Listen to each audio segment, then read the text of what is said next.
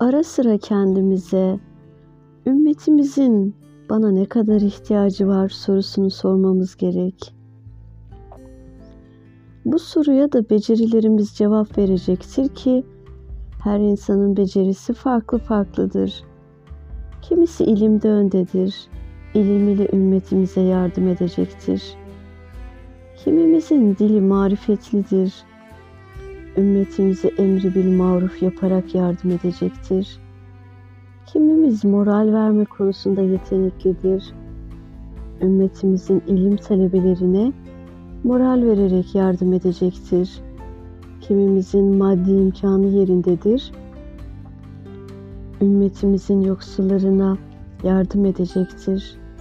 Kimimiz Allah dostlarına güzel hizmet etme becerisi vardır.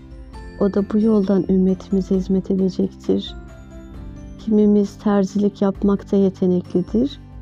Ümmetimiz için tesettür elbisesi dikecektir. Yani benim ilmim yok, ben İslam'a hizmet edemem. Serzenişi geçersizdir. O takva sahipleri gayba iman eder, namazı dosdoğru kılar ve kendilerine verdiğimiz rızıktan infak ederler diye buyuruyor allah Teala. Herkese farklı farklı rızık verilmiştir. Bizde verilen bu rızkı infak etmekle yükümlüyüz.